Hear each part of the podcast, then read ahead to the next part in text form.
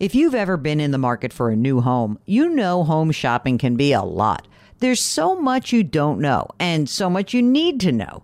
What are the neighborhoods like? What are the schools like? Who is the agent who knows the listing or neighborhood best? And why can't all this information just be in one place? Well, now it is on homes.com. They've got everything you need to know about the listing itself, but even better, They've got comprehensive neighborhood guides and detailed reports about local schools. And their agent directory helps you see the agent's current listings and sales history. Homes.com collaboration tools make it easier than ever to share all this information with your family. It's a whole cul de sac of home shopping information, all at your fingertips. Homes.com. We've done your homework. With Fidelity Wealth Management, a dedicated advisor can work with you on a comprehensive plan to help you reach your wealth's full potential. Plus, you'll have access to specialists in estate planning strategies. So you're not just growing and protecting your wealth, you're sharing it. More at fidelity.com slash wealth. Investment minimums apply. Fidelity Brokerage Services LLC, member NYSE SIPC. Welcome to the Jill on Money Show. It's Tuesday, August 9th, and we are here trying to answer your financial questions. And when I say we, I mean me and Mark Talercio, the best executive producer in the world. I was just going on the record with uh, some of the brass at CBS, and I said, we're not changing a thing unless Mark and I make more money. And the guy says, Well, you mean you guys are like a team? I'm like, Yeah, we're a team. That's what happens. He, he didn't really say that, did he? He didn't say it in that way. He should know better. He does now. That's what I can tell you. Now, anyway, we are all, listen, we are a team, but we, as the Jill on Money community, we are a community together. And Mark and I love this community so much. I mean, Mark, it really is just the best to hear from people all the time. It's so cool. And you know, frankly, I I could tell you that if I if I just did this every single day of my rest of my work life, it's plenty. I don't need to do the TV. I don't need to do a lot of other stuff. I don't need to do as much writing. Maybe we could charge some money for that. Uh, I don't know. I'm going to stay. We're staying with the model right now. You get it for free. If you guys would, I mean, what would be the model that you would want? Like, it seems to me that this works for everybody. It's free. You have to put up with some ads let's do let's do a poll right now. If you guys think, would you rather have no ads? What would you charge for no ads? Like five bucks a month? I don't even know. A month. That's right. Five bucks a month. Would you do? Would you pay sixty dollars a year for a no ad version of this show? I, do when you watch TV now and you watch an uh, something with an ad, it's brutal. And I don't feel like that's what podcasting is. I feel like the ads are a lot easier. Anyway, let us know what you think. Just go to jillonmoney.com and hit the contact us button, and uh, then we can figure out whether or not to charge. We could do like a free version. We could do a, this for, I don't know. Let's all think about it. Okay. Elise says, here's the situation self employed realtor and widowed. She says, I've been doing this for 27 years. This is wild. I, my income range between $25,000 in a bad year to 100,000 in a great year. Last year was very good. Uh, this year started off well, slowing down to a standstill. There you go. There's the sharp tip of the potential recession right there in the housing market. All right, Elise has a million bucks in a traditional IRA, $38,000 in cash.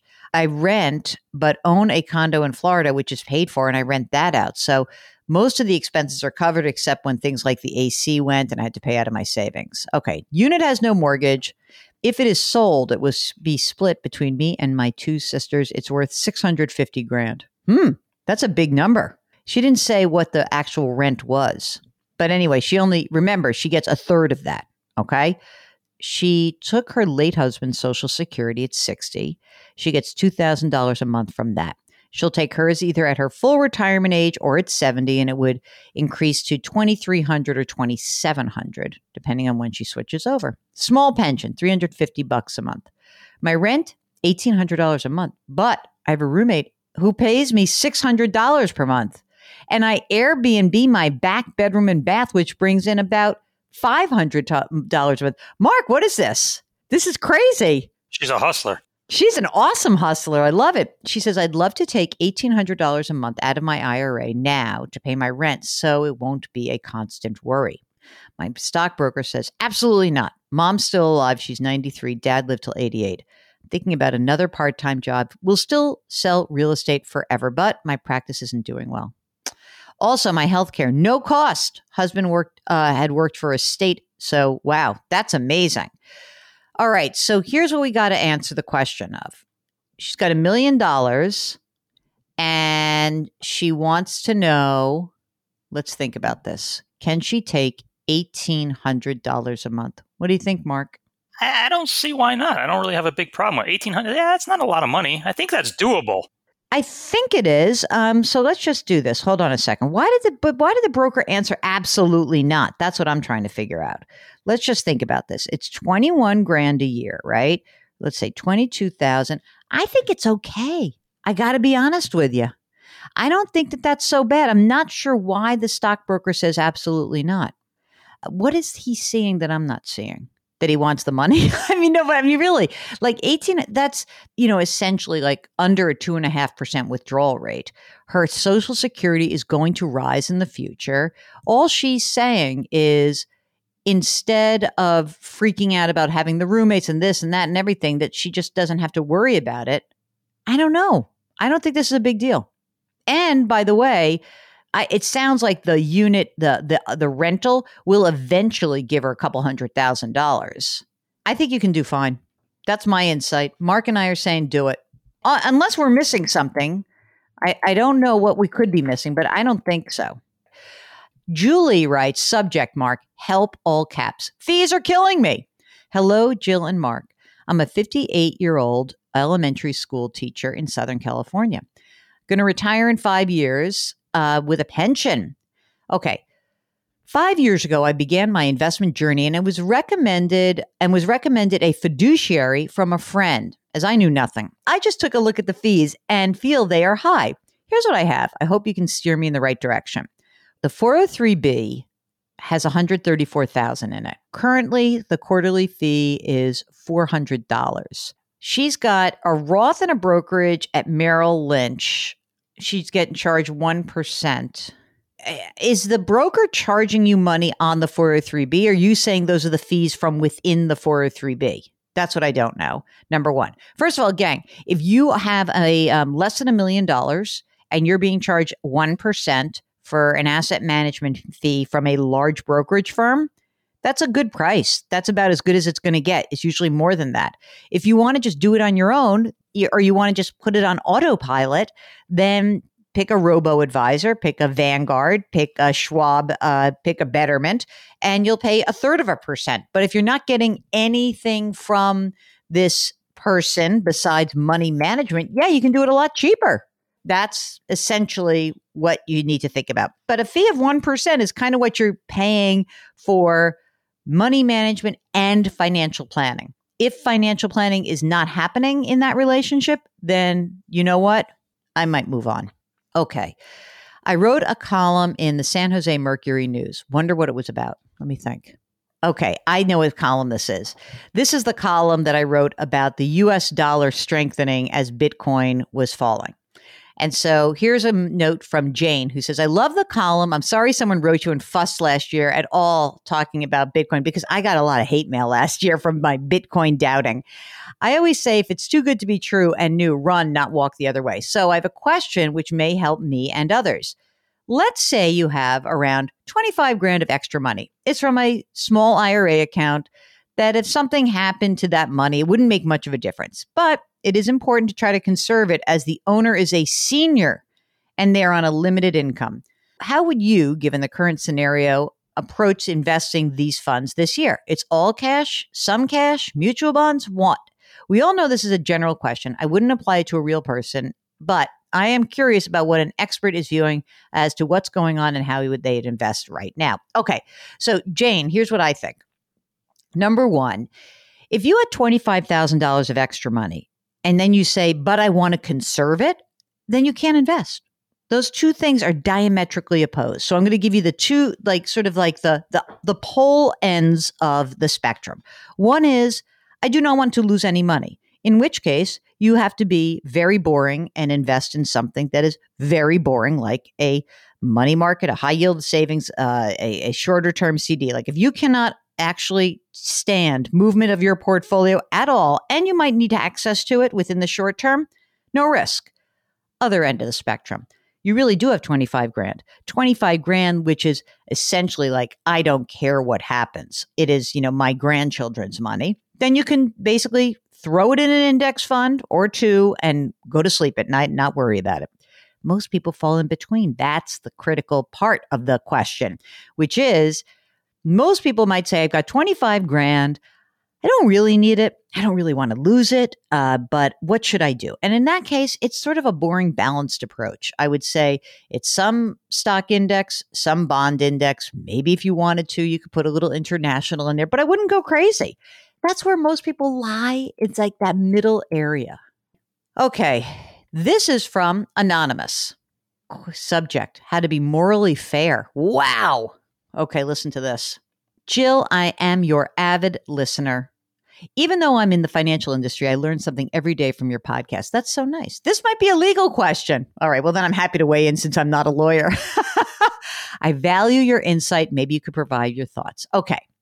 My mother in law is in her late 80s and she's in a retirement home. She needs 24 hour care. Her long term care policy pays for half of it. The rest of the expenses come from her investments and rental income from the house she lived in before she moved into the retirement home.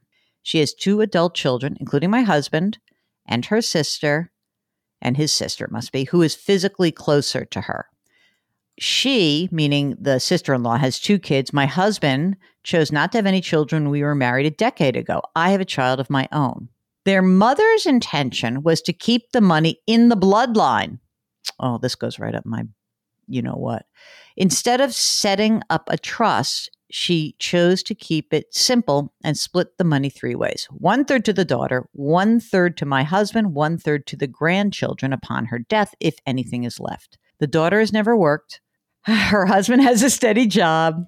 Mom started gifting via a limited partnership before she became incapacitated. We saw the daughter was spending more money on building a studio and taking trips and lavishing kids with video gaming sets, spending the gift over time.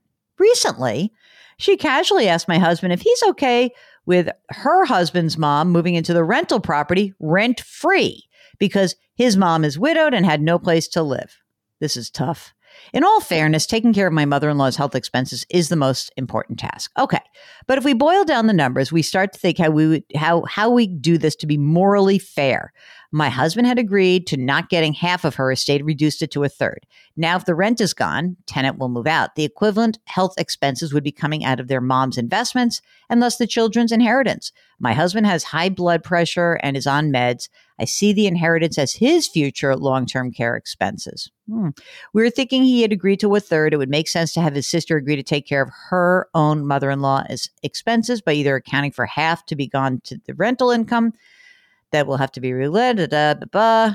We're concerned that once her mother-in-law moves in, it's harder to raise to sell to raise liquidity. I'm going to say I'm going to be I'm much worse than anonymous. This is a hard no. Too bad. Sorry. This is not this is not a good idea for so many reasons. Number 1, you're you're right. Your husband already agreed to say, "Yeah, you know what? Instead of half half, I love my nieces and nephews. Sure. Let's get money going to them." Which, I mean, look, if that's her wish, by the way, fine, then that's her wish.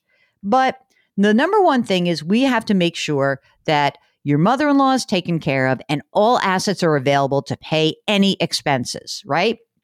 Part of renting her place out is covering those expenses. Having rent free is not actually an idea. And more to your point, if you ever had to sell it and actually get like get a chunk of money, then what are you going to do? the other mother in law is in there. No way. No way. Also, I just think you say, you know what? That's not going to work for mom. That I'm sorry. We really need to have that rental income. That's it. Look, she's in a nursing home. This is all going to resolve soon. She's not going to live for 25 more years. So I think just no, that's not going to work. I mean, the problem is, I think her husband doesn't sound like he wants to get into it at all. I can say this is not a moral dilemma. In many cases, it's as simple as what you imagine, and that is how do we best take care of my mother in law? For your husband, I think what he needs to hear is your number one priority is taking care of your mother. When your mother dies and your sister your sibling gets that that share and those grandkids get that share, they can do whatever they want with it. But now, no. No. I I feel like this is like a little bit over the top also. So it's not even a moral question. I just think like that's actually like it is an entitlement question and like simmer down, sister-in-law. Back off. Get whip that husband into shape in that like don't make it about like your sister's a spendthrift or you know what I mean? Like don't make it that. Say keep stressing. Our number one goal is taking care of your mother. That is the number one goal. Until she dies no complications at all and no changes. That's it. Okay. I think that's a that's the show. I did a little strident today, wasn't I? You guys, I mean, these are complicated issues, but come on, guys. It's not actually that complicated. If you know, it's like the old story. It's like when you think about triage, what do they do? They say, what is the most important thing? We want to actually save this person's life. I remember I once heard a story at the local volunteer ambulance corps where they did a, um, they rescued a guy who was having a heart attack and they gave him CPR. And you're not going to believe this. So, one of the one of the problems with CPR is sometimes you don't know how hard you're pushing. It's the heat of the moment. They saved the guy's life, but they broke like four ribs. Guy sues them, gets thrown out. It's like a famous case in the in town for like you've got to be kidding me. It, like, like uh, let's not say okay, wait, we're gonna we're not gonna do CPR and we'll let you die, but then you'll have your ribs. Aren't you going to be happy about that? You know, we got to prioritize. The priority, mom. Mom's a priority. Mark, should we end the show so I can stop? That's a wrap, baby. All right. Uh, if you have other moral dilemmas or just financial questions, go to JillOnMoney.com, click the contact us button. Let us know if you would come on the air. I'd love to talk to this person. I have a whole like backstory of what's going on in my mind right now. Uh, while you're on the website, check out all the other stuff that's there. We've got other shows, we've got video, we've got resources, and of course, please sign up for the weekly newsletter. We would love for you to get that every single Friday. Okie dokie. Oh, also, please leave us a rating and review on Apple. Put your hands metaphorically on someone's back. Grit, growth, grace. Thank you for listening. We'll talk to you tomorrow.